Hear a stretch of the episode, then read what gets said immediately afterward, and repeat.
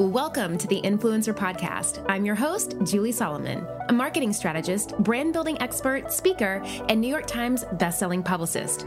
This is where I take you behind the scenes with today's top influencers, industry insiders, and entrepreneurs as they share step by step strategies to help you turn your online dreams into a purposeful and profitable business. Hello, and welcome back to another episode of the Influencer Podcast. Guess what? It is that time of year. We are now into our best of episodes. Now, I love doing these because we get to kind of bring it back and highlight some of the most popular episodes that we had this year, the ones that you guys really loved, that you shared a lot of feedback on. And we're going to be starting today with a one that actually aired back in March, March 23rd, and it was with my dear friend and business and life coach, Susie Moore. Now, this episode highlights the book that she came out with earlier this year called Stop Checking Your Likes. And we really kind of deep dive into that theme and that idea of what it means to not get lost in the comparison syndrome that can happen on social media, not get lost in the liking game, and really niching down to build a following and an influence that is full of integrity and impact. I loved this episode, as did you guys. So here is one of my favorite highlights from that conversation. How do you find that balance mm-hmm. between you know, I'm going to show up and I'm going to have the courage over the comfort to try this thing, to do this unabashedly without needing to have the approval from anyone else, without needing to try to control or predict the outcome, with, without even without needing anything, just mm-hmm. being in that. How how do you get to that place? It's such a good question. And I, I mean, I love it because I, I think I don't take it as seriously as I used to. I mean, I think that if there's just one lesson of, you know, just relax a little, like lighten up. It's not, you know, things aren't life and death in most cases. Uh, just to kind of have fun with it. Be aware that you know, if you're afraid of something, just think, oh, I'm observing my fear right now. This is natural. You know, it's natural to feel, feel fear a lot of the time. In fact, if you're not feeling fear a lot, you're probably not pushing yourself enough. You're probably not doing enough and fulfilling your potential. So when it comes to experiencing negative emotion, I just I try and take it as lightly as I can. And you know, I you know do a lot of media work and I pitch myself a lot. And the whole chapter in the book is called, you know, Fall Madly in Love with Rejection. And I think that if you can take rejection, because rejection stings, right? Rejection can cut to our core of I'm not enough, I don't have enough, you know, I I don't deserve to take up space rejection can just be like the ultimate like killer for some people. Um, I like it. I mean, my bounce back rate is very, very quick, but it's something that you train. You learn to expect rejection. You understand that disappointment is a part of life, and you can just focus on what you can control. Mm. And there's so much in life that you can't control. I think Arianna Huffington said, you know, you can't control 75% of things, like, you know, the, the traffic, the weather, you know, who your parents are, all these things. you give 100% to your 25%. Mm. And that's pretty awesome. Yeah. Something else that I've noticed, at least from my community, of, of why people feel like they need the approval, because that kind of gives them the permission to keep going. So, what I mean by that, I'll give you an example. Like, if someone says, Well, I'm creating this thing that, you know, I don't know if my audience is going to like it. I don't know if I'm going to have any sales. I don't know if I'm going to have any customers. I don't even know if it's good. So if I'm not getting approval, if people aren't buying, if people aren't liking, if people aren't doing X, Y, and Z, then I must be wasting my time. I must be doing it wrong. It must not be what I'm meant to be doing. So therefore, I must give up. Now, of course, there could be some give and take there of like, well, is what you're creating actually providing value to your ideal customer but i feel like that's separate than than really kind of what i'm trying to get to the core of of like why do we correlate this need to if i'm creating this and i'm not getting this in return then i must be wrong or i must be doing it wrong or i must not be enough mm-hmm. and how can we kind of brush that aside so we can clear out the clutter and really focus down on what it is we need to do yeah, I think again, it kind of comes back to being so serious and heavy about everything, right? You know how, like, human beings are meant to experiment. Like, we're meant to play, we're meant to learn through doing. You know, that's really where clarity comes from.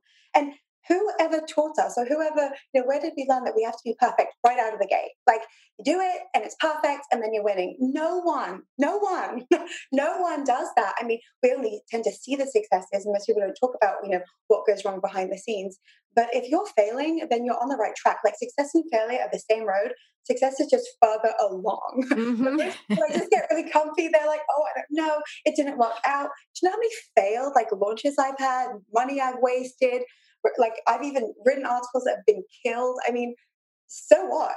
like, right. So what? I, I, I truly swear if we could just be a little bit lighter about things, not feel so heavy, not take it all so seriously, not you know so deeply to heart. If we can have more of a playful attitude and more of a oh so what attitude, then the world will belong to you. And I tell you, you're in the top ten percent of people if you can laugh, right? Mm. If you mm. can have a sense of humor when things go wrong, because it things will go wrong for the rest of your life, right? So long as you're alive, there'll be things that go wrong. There'll right. be ceaseless effort. There will be pain. These things are just to be expected. But if you can just, you know, expect them, even welcome them with a bit of curiosity, you know, and just having an attitude of like, okay, well, this is what I'm learning today.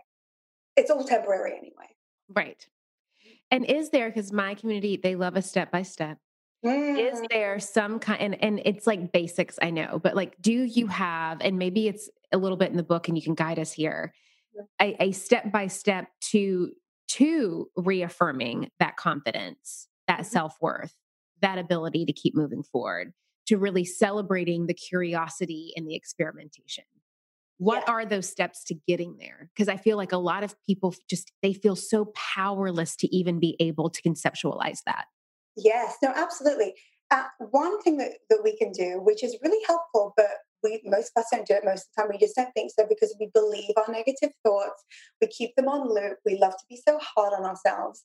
It's the next time you have a problem, right, or a failure, right, however you perceive it, is to write it down like I am a loser because, or I screwed up because, or I can't do this because.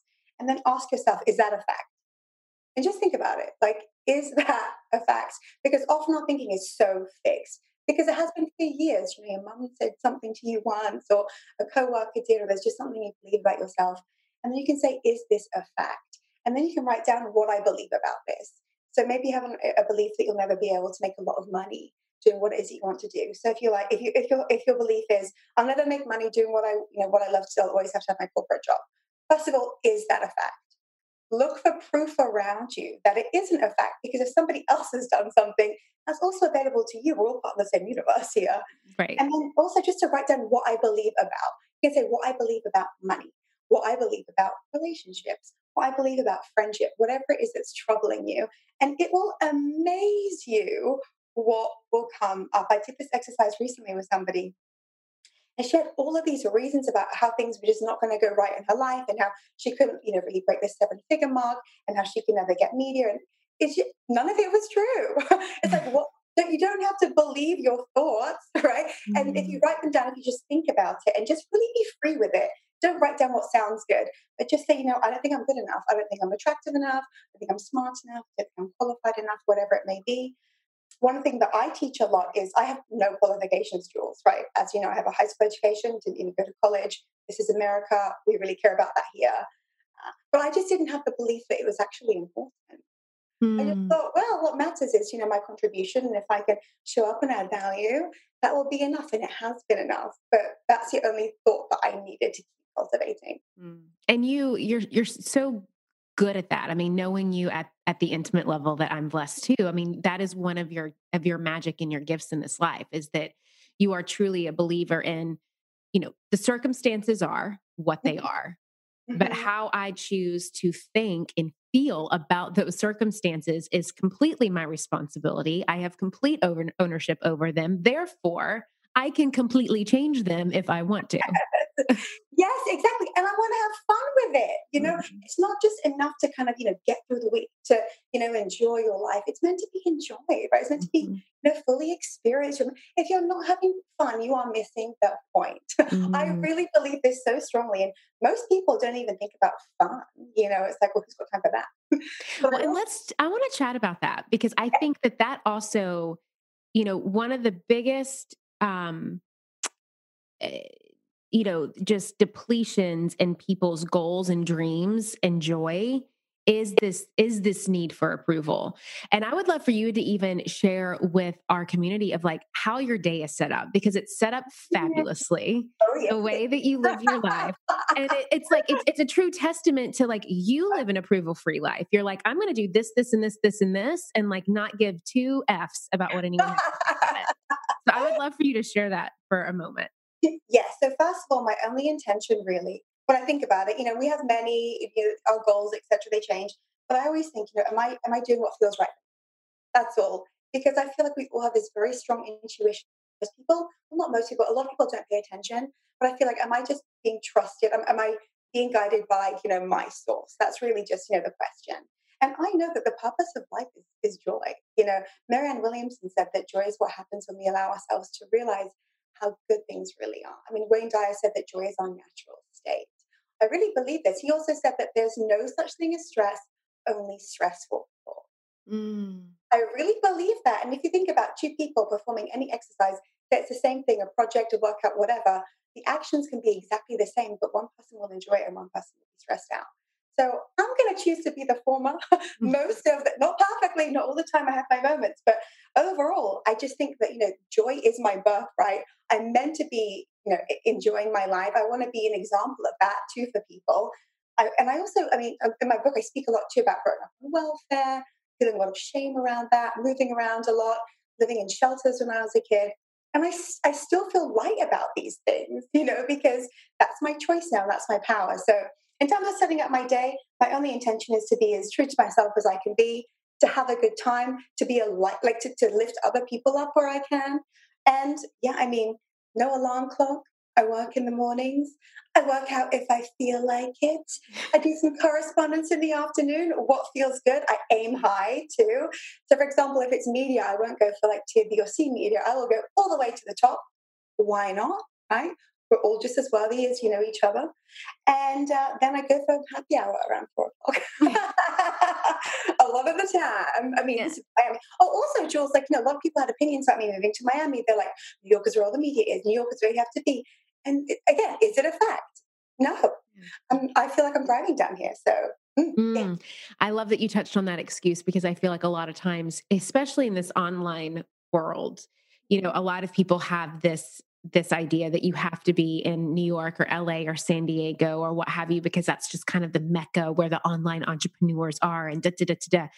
And that just that isn't a fact. To me, I mean, that's just I wonder, I'm like, what is the payoff in thinking that way? Because mm-hmm. there has to be there has to be a payoff to thought, whether they're negative thoughts or positive thoughts. There has to be a payoff for why people choose to think the way that they do. So, does it allow you to not take accountability for your life? Does it yeah. allow you to continue to stay small? Does it allow you to continue to make excuses? Like, what is the payoff for for needing for thinking that way, for needing approval, for all of those things? Yeah, you are so right, Jules. There is always a payoff to every like perceived problem or feeling stuck. And in most cases, it's people are very afraid of change. Most people will prefer misery over uncertainty. Mm-hmm. We all choose to be miserable in a relationship, in a job, in a home, anywhere in a city, because at least, you know, we, we know it. At least it feels kind of safe. It's very natural. You know, the human brain doesn't like change. It feels threatening. so it's not. I know, right? It's terrifying for most people to think about moving or to think about, you know, displeasing their family by doing something that isn't, uh, you know, in, in line with, with, what they've always done. Yep, it's so but true. Yeah, it, it really is. And I think, you know, gosh, what like what a big world you know there is to enjoy. What mm. amazing! I mean, when you think about being alive right now at this time, there's never been a better time. That there is so there are so many ways to make money. There are so many lifestyles that you know that you could design for yourself. It's all waiting for you, mm. but you have to like you have to take some some steps. In fact, um, I just saw Oprah and Lady Gaga. They were in Fort Lauderdale for her vision tour, and Lady Gaga said um, she takes little bites of bravery. So you just take mm. one small, like one small, like you don't have to do the, you know, you don't have to pitch the Today Show, for example, right? Or ask out that person who, you know, really intimidates you. But you can pitch some local media. You can put yourself on a dating app. You know, you can uh, you can put yourself out there in small ways, and it all just, I mean, it all just adds up. You know, day to day. If you think about taking small actions, that's what your life is, right? Your life is your series of actions. How you spend your days is really, you know, what the outcome of your life is. Yes, and I I loved actually Russell Brand recently touched on this, and he he actually we we've all heard that uh, quote. I think it was Einstein that said it that like the definition of of insanity yeah. is doing the same thing over and over again and expecting a different result. Russell Brand redefined it, and I actually like his definition better. He said, um, "Insanity is to engage in any behavior that's making you unhappy." Particularly if you are engaging in that behavior to make yourself more happy. oh my god! like, it's madness. And guess what? It's so like social media too, right? Yes. Yes. Maybe- like checking your likes. It's like we're on social media and we're posting all this stuff because we want to be happy and you know we want to get that, but then it's making mm-hmm. us unhappy because mm-hmm. we're ne- we're ne- it's like what we're trying the void that we're trying to fill or really why we're intending to do it is not coming from a healthy place. My friends, as creators, we work so hard creating our content. So we don't want to leave it up to things like an algorithm to determine how successful our online brands and businesses can be. And that is why I love Kajabi. Kajabi is the ultimate all in one platform that helps creators and entrepreneurs like myself build successful online businesses by unlocking predictable, recurring revenue. And I know they can help you too. No matter your niche, Kajabi makes it easy to turn your skills, your passions, your experiences into enriching offers like online courses, exclusive membership sites, subscription podcasts, communities, personalized coaching, and so much more. What I love about Kajabi is that not only does it make it super easy to use, but they don't take a cut of your revenue because everything is owned and controlled by you. You don't need a huge audience to make a sustainable income online. I talk about that all the time here on the podcast. There are thousands of creators on Kajabi making six and seven figures without having hundreds of thousands of followers, and you can too. Right now, Kajabi is offering a free 30-day trial to start your business. Go to kajabi.com slash influencer. That's K-A-J-A-B-I dot com slash influencer. Go to kajabi.com slash influencer and join the creators and entrepreneurs who have made over $7 billion.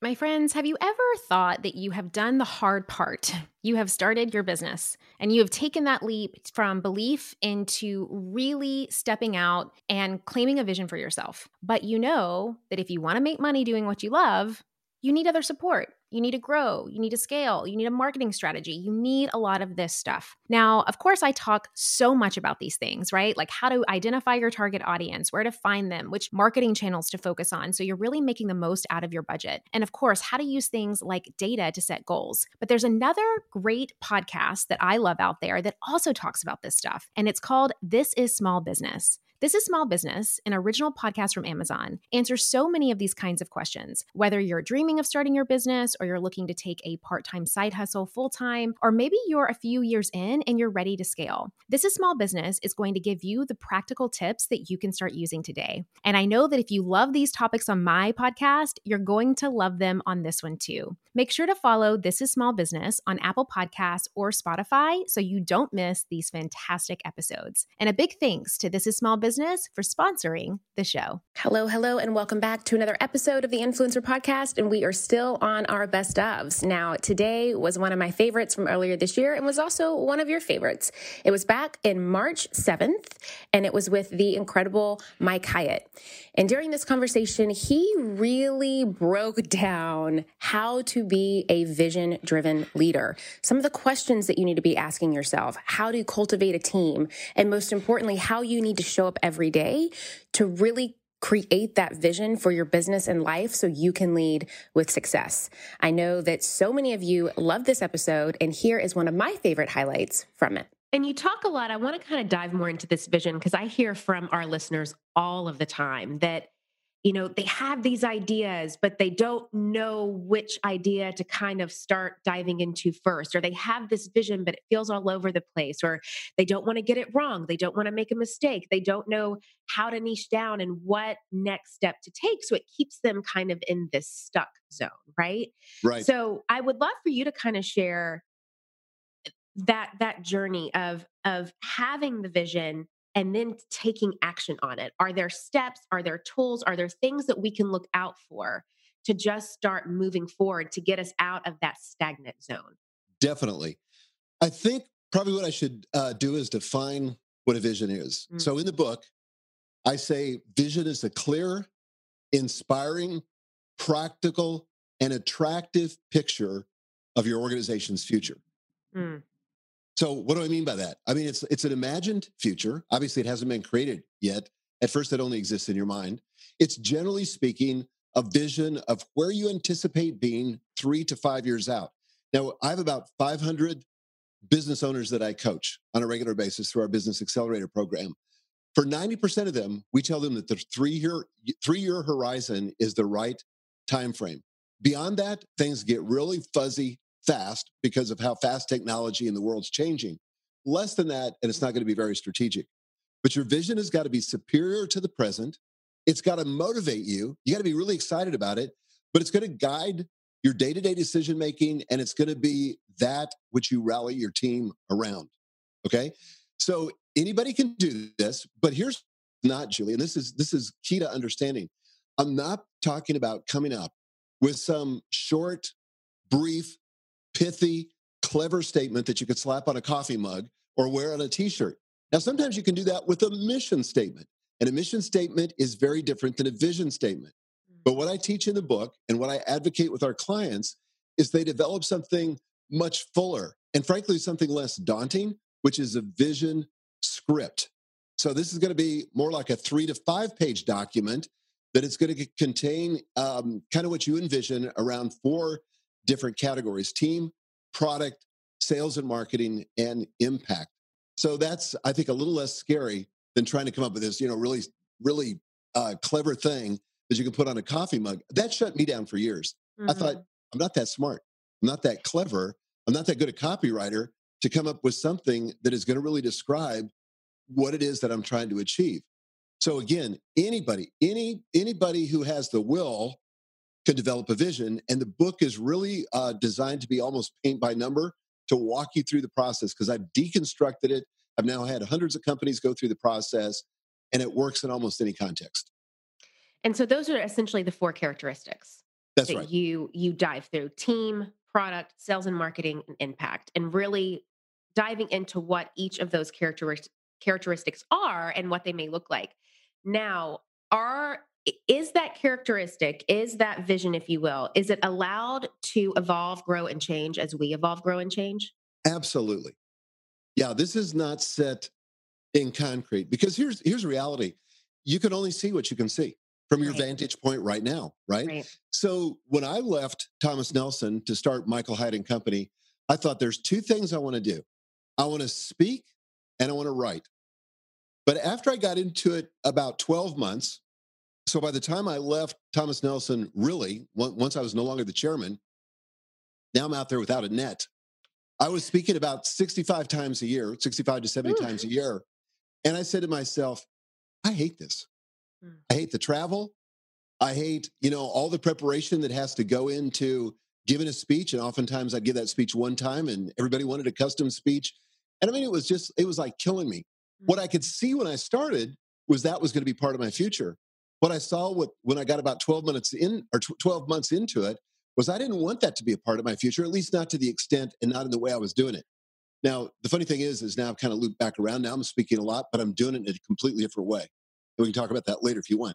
But so, uh, so yeah, as you move toward the vision, you gain additional clarity. And one of the things that you often discover is beyond that mountain peak that you can see right now is not only other mountain peaks, but entire ranges of mountains that you can't see from your current vantage point.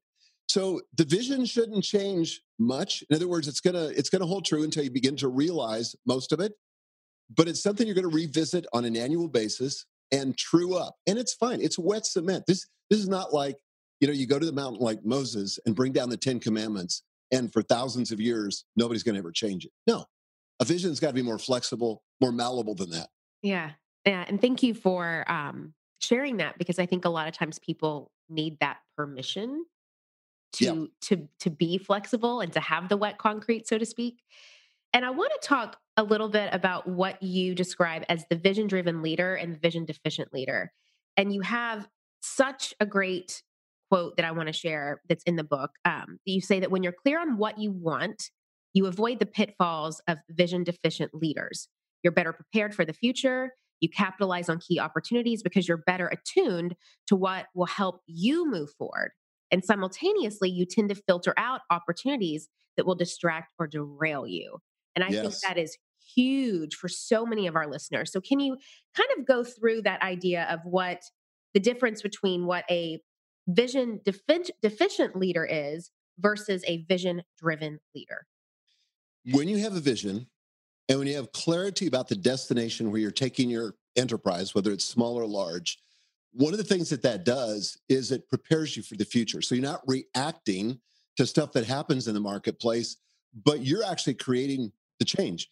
Um, Alan Kay, a computer scientist, famous for saying the best way to predict the future is to invent it. Mm-hmm. And when mm-hmm. you've got a vision, you can begin to invent it and move toward it. So you can be prepared for the future. And I describe in the book the difference between Kodak and Apple. You know, believe it or not, Kodak invented the digital camera. You know, and and they developed it like decades ago. But they could never get management to approve it because management couldn't envision a future without film. Mm. And as a result, Kodak went bust. It took Apple to really launch the vision for digital photography. Mm. You know, there were digital, a lot of digital cameras, but they put it in your pocket with your phone. And I don't know about you, Julie, but the number one thing that motivates me to upgrade my iPhone has nothing to do with making phone calls. right. right. I mean, I make I make very few phone calls, and that right. technology really hasn't improved, and it is what it is. Right. But uh, but it's the camera, right? Mm-hmm. Yep. Yeah. You know, it's yep. all the features of the camera. So that's one way in which having a vision um, hurts you if you don't have it and helps you if you do have it. Another thing which you mentioned is just missed opportunities. Yeah. You know, when you have a vision, it makes you alert, sensitive, aware of the opportunities in the marketplace that are congruent with your vision and that you can fold into what you're trying to achieve in the world. Contrary to that, you miss a lot, a lot of opportunities if you don't have a vision. Again, you're very reactive. And, and for a lot of people, as they begin to become successful, and this is kind of like another mark of a deficient um, or somebody that doesn't have a vision, a vision deficient leader, is chasing too many opportunities. Mm. The more successful you become, the more opportunities come your way. And the problem is, is that those opportunities are actually distractions masquerading as opportunities. And they can absolutely be your undoing. So the reason my publishing company back in, in the early 90s failed was not because we had a lack of opportunity. We had too many opportunities and no vision. There was no way to filter the opportunities. So we were doing everything that came to us. You know, mm. we were doing adult trade books. That's what we started with. But we started doing gift books. We started doing children's books. We did books for teenagers. We even did a massive Bible project.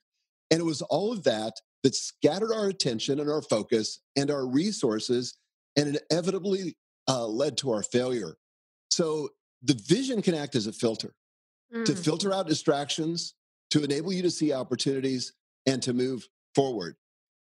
And then, just I think another thing about a vision, and I, I go into six of these in the book, but just another one that I think is worth noting is it's easy without vision to quit too soon mm. because business is hard, right? Yeah, it and, is. And you know, you think, well, I started it; it's awesome. Well, just wait. You know, as you begin to scale and you begin to add people as you begin to take advantage of other opportunities, you're going to get to the place where you encounter what Don Miller calls the messy middle. You know, mm. that's that point at where you've got too much invested to quit, but you're not sure you have the resources to finish.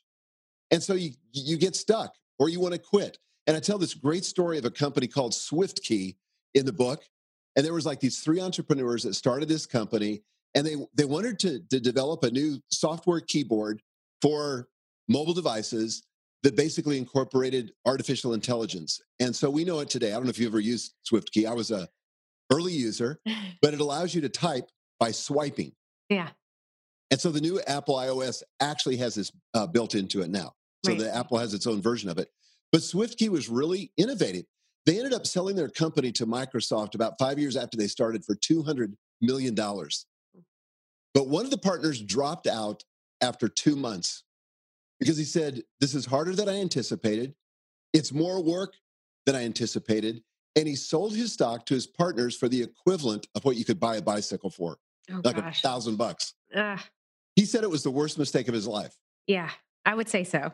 He just didn't have the vision. Yeah. And and that's that's what it cost him. Without vision, the people perish. Without vision, you're going to give up on your dream. Hello, hello, and welcome back to another episode of the Influencer Podcast. Today's episode is another best of, and it was one of your favorites this year. It comes to us from the incredible Taryn Newton. This was back in May. Now, this episode was all about how to land brand deals and really how to shift your mindset that's really needed to make that impact.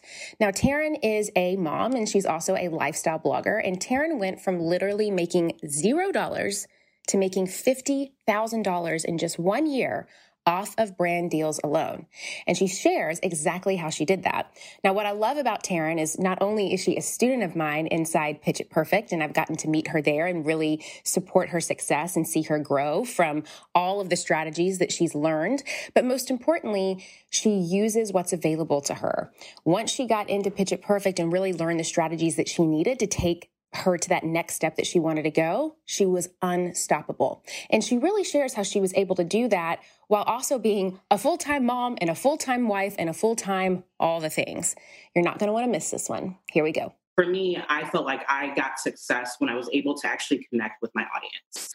And that's what I've been doing ever since. And then it grew from making zero dollars in 2017 to now I'm a six figure blog business today. Amazing. In two years. That's incredible. Yeah. How okay, how did you find your voice? Um honestly to I just stopped caring about what others would think one and then try stop trying to fit in the mold. Mm. Um, and I felt like that was very key. Um, you have something to offer, everybody does, but you have to be able to not be afraid of that and just put it mm-hmm. out there. And so I really wanted to do that. I really wanted to just show moms, women that you can be yourself. You can have pitfalls. Sometimes we're scared of like saying I made a mistake or this didn't work. Um, and I openly share that. And so I felt like when I stopped caring about what the outcome may be, that's when I saw success. Mm. And I would love for you to kind of break that down because I think that that's where the authenticity is, right? Like you were doing it this one way, like this way that you thought, I don't know, maybe you thought you were supposed to do it, or it's because I, I have a very similar journey of like I was trying to fit myself into this box because this is what other bloggers looked like and this is what other bloggers were doing.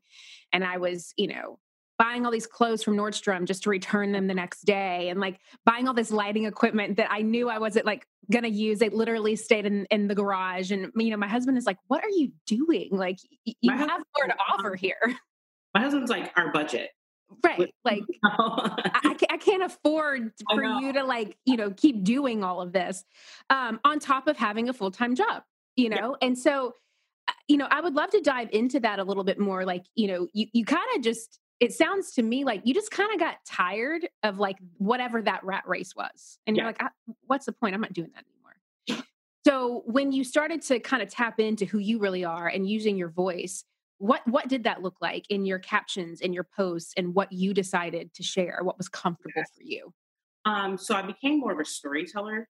Mm-hmm. Um, my husband calls it long-winded, but most of my captions, I I'm not typically. You rarely will see my first beginning sentence sell on this top. You know, that's just not my voice. I tell stories, a beginning and end in all of my captions. And so that was a big thing is that I wanted to start telling storytelling and taking people along on the ride and doing life with me.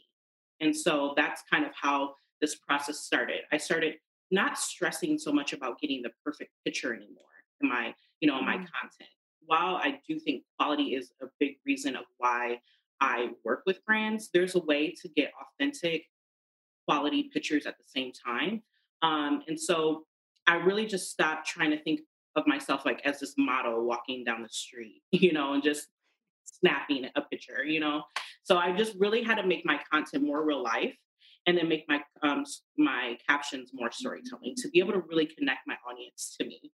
And then naturally then i just became like people's friends sisters you know and they just started doing life with me rather than hey um, she's just trying to throw these sales down my throat you know? Yeah. And then with that storytelling piece i love that you use that word because i think that that's everything did you have to learn how to write that way or did you just kind of start writing and then like saw what stuck saw what felt right and then just through doing it became a better storyteller? I yes that is exactly what i did. Um, normally my captions are very long to start. Now i'm a little bit better at it but in the beginning i would just kind of like write all of my thoughts and then i would kind of cut it out. Sometimes my husband will look at it and be like people are gonna like cannot read all this. This is one of the Instagram's captions. Right. And so, um, but no, I did just kind of put it all out there and then I kind of sift through it and clean it up a little bit. But I just kind of tell stories through my captions and bring people along. And that's very important to me, even when I work with brands.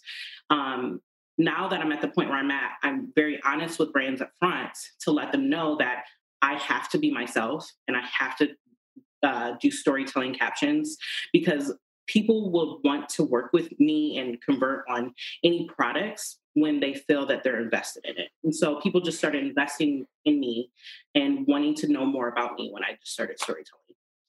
Did you see your um and I, and I say this cuz I don't really care about numbers, but I say it in terms of the impact. Did you start to see your following grow and not only your following grow but people really become invested in in your brand and in your message and what you had to say when you started to make these shifts? Oh, absolutely. Like, I kind of feel like I, it was important. 2016 was an important year for me to learn my mistakes, but I don't feel like I was successfully blogging in 2016. Like, to see where I'm at now, um, I had no influence. I was just out there snapping pictures. I had no rhyme or reason. It wasn't authentic to me. And so I definitely feel like my audience grew, my influence grew, um, my conversations just grew with my audience. And yeah. for me, that is so important to me to really connect with my community. Hmm. And I, I love that you're bringing this up because I think it's such a great reminder that, you know, for like what I keep hearing from your journey is that you just took action on things. You would take actions on things that you were like, okay, that was a mistake. I definitely don't want to do that. I definitely don't want to be that. And then you would take actions on other things.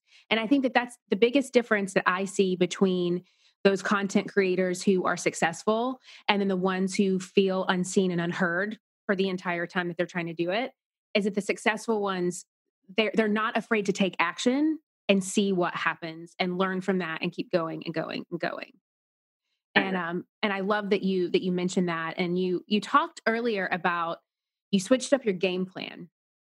What did that look like? Like uh, we just talked about the storytelling. From that, what are some of the tools? I know Pitch It Perfect was one of them, and we can talk about that in a, in a bit. But what are some of those other tools and strategies and methods, or whatever you want to call them, that you started saying, okay, this is this works for me. This is the game plan that I'm going to start to invest a little bit more time and energy and resources in, because I think that this is what helps people this idea of a, of a roadmap of a step by step is what helps people niche down so what did that look like for you once you figured out how you didn't want to do it so I think there's two different aspects. You have to have an aspect where if you want to work with brands, if that's what you aspire to do, that you have to kind of have a brand that is a brand wants to work with you. So you have right. to think about that. And then you also have to think about, well, how can I balance that where my audience is also equally connecting with me? And so some of the tools that I did in order to do that was first, you have to have a platform that looks like brands want to work with you, where people want to come to your page and feel like you're serious about it. So I had to rebrand. So that meant like redoing all of my branding, redoing my website, and just making it user friendly for my community, but also for my for brands to come there and understand who I was. Mm. Because if you don't really make a clear message for people to understand what they're coming to you for, then nobody's going to understand it. So um, I had to rebrand I also had to get consistent because I mean, a lot of times people like the idea, of myself included, where I wanted to be this blogger, successful blogger, but I wasn't really putting the time and I wasn't doing everything I needed to do in order to have a successful blog. And so I was just like, all right, telling my husband, let's just go snap a picture. And it maybe five days later, I would go snap another picture. It's like was no rhyme or reason. And so I got myself organized on a content calendar. I just got more consistent with my content. Um, I did content that made sense for the time period, whatever was relevant at the time. And so I just got serious about my brand with consistency and then also the aesthetic of my brand as well. Mm. Um, and combine those with other tools that kind of brought this all full circle and where everybody just started taking me seriously, my audience and brands. Mm, I love that you brought that up about, I call those people dabbling Debbies. Yeah. When they're like, I really want to do this, but you know, I may just kind of like do this here. Maybe I'll do that. Maybe I'll take a photo. Like, there's there's no consistency in what they're doing. And, and um, pitfall I feel like when people come to me asking questions is it's so important at first you just get consistent. Whatever your consistency is, you have to have your audience needs to know that they can count on you at this period of time. Yeah, and what if what what about that person that may come to you, Taryn, and say, "Well, you know, it's not that I want to be a dabbling Debbie. It's just that I don't have the time to be as consistent as I want to be. You know, I've got the kids, I've got the husband, I've got the job. Well, you also have the kids and the husband and the mm-hmm. job and yeah. and all the things. So, w- what would be your response or your or your tips or feedback for somebody that feels that way? I first also lead with that my consist- consistency may not be yours. Mm-hmm. So I want people to find a frequency that works for their life. Um, it's not like every day, you know, I may post once a day, but some people post twice a day, some may post once a week, but whatever it is, their audience knows. So I first lead with that. Secondly, I say that it's very important to get organized, just in general. Like managing all that I manage, you have to kind of put yourself where you prioritize your life. So, of course, for me, corporate daytime, that is my job. And then in the evening, I have to be a mother first, but I have myself on a schedule for my other blog activities. So first I started creating a schedule that was realistic. And I actually sat down with my husband as well, because he's also the other side of this that has to make this all work. And so we created a schedule that we are pretty firm on just because it will not work without being on a schedule. And so I also tell people to plan out their content. While I am a storyteller and I do things real life, you still have to have general concepts. And so sometimes it's hard to execute when you don't even have the thought process beforehand. Right. And so I tell people gather your thoughts, write down what you kind of want to connect with your audience on. Do that in advance. And so then when it's the day, all you can do is just execute it as well.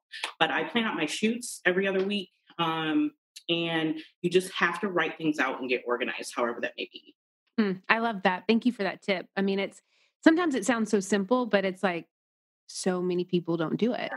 And and that's why they feel so lost. I think that that's so helpful with niching down. All right, that is it for today. Now, as you know, some of our best conversations actually happen after the show. So I want you to find me on Instagram, head on over to our Facebook group at the Influencer Podcast, and let me know your thoughts about today's show. All right, I will see you again, same time, same place next week.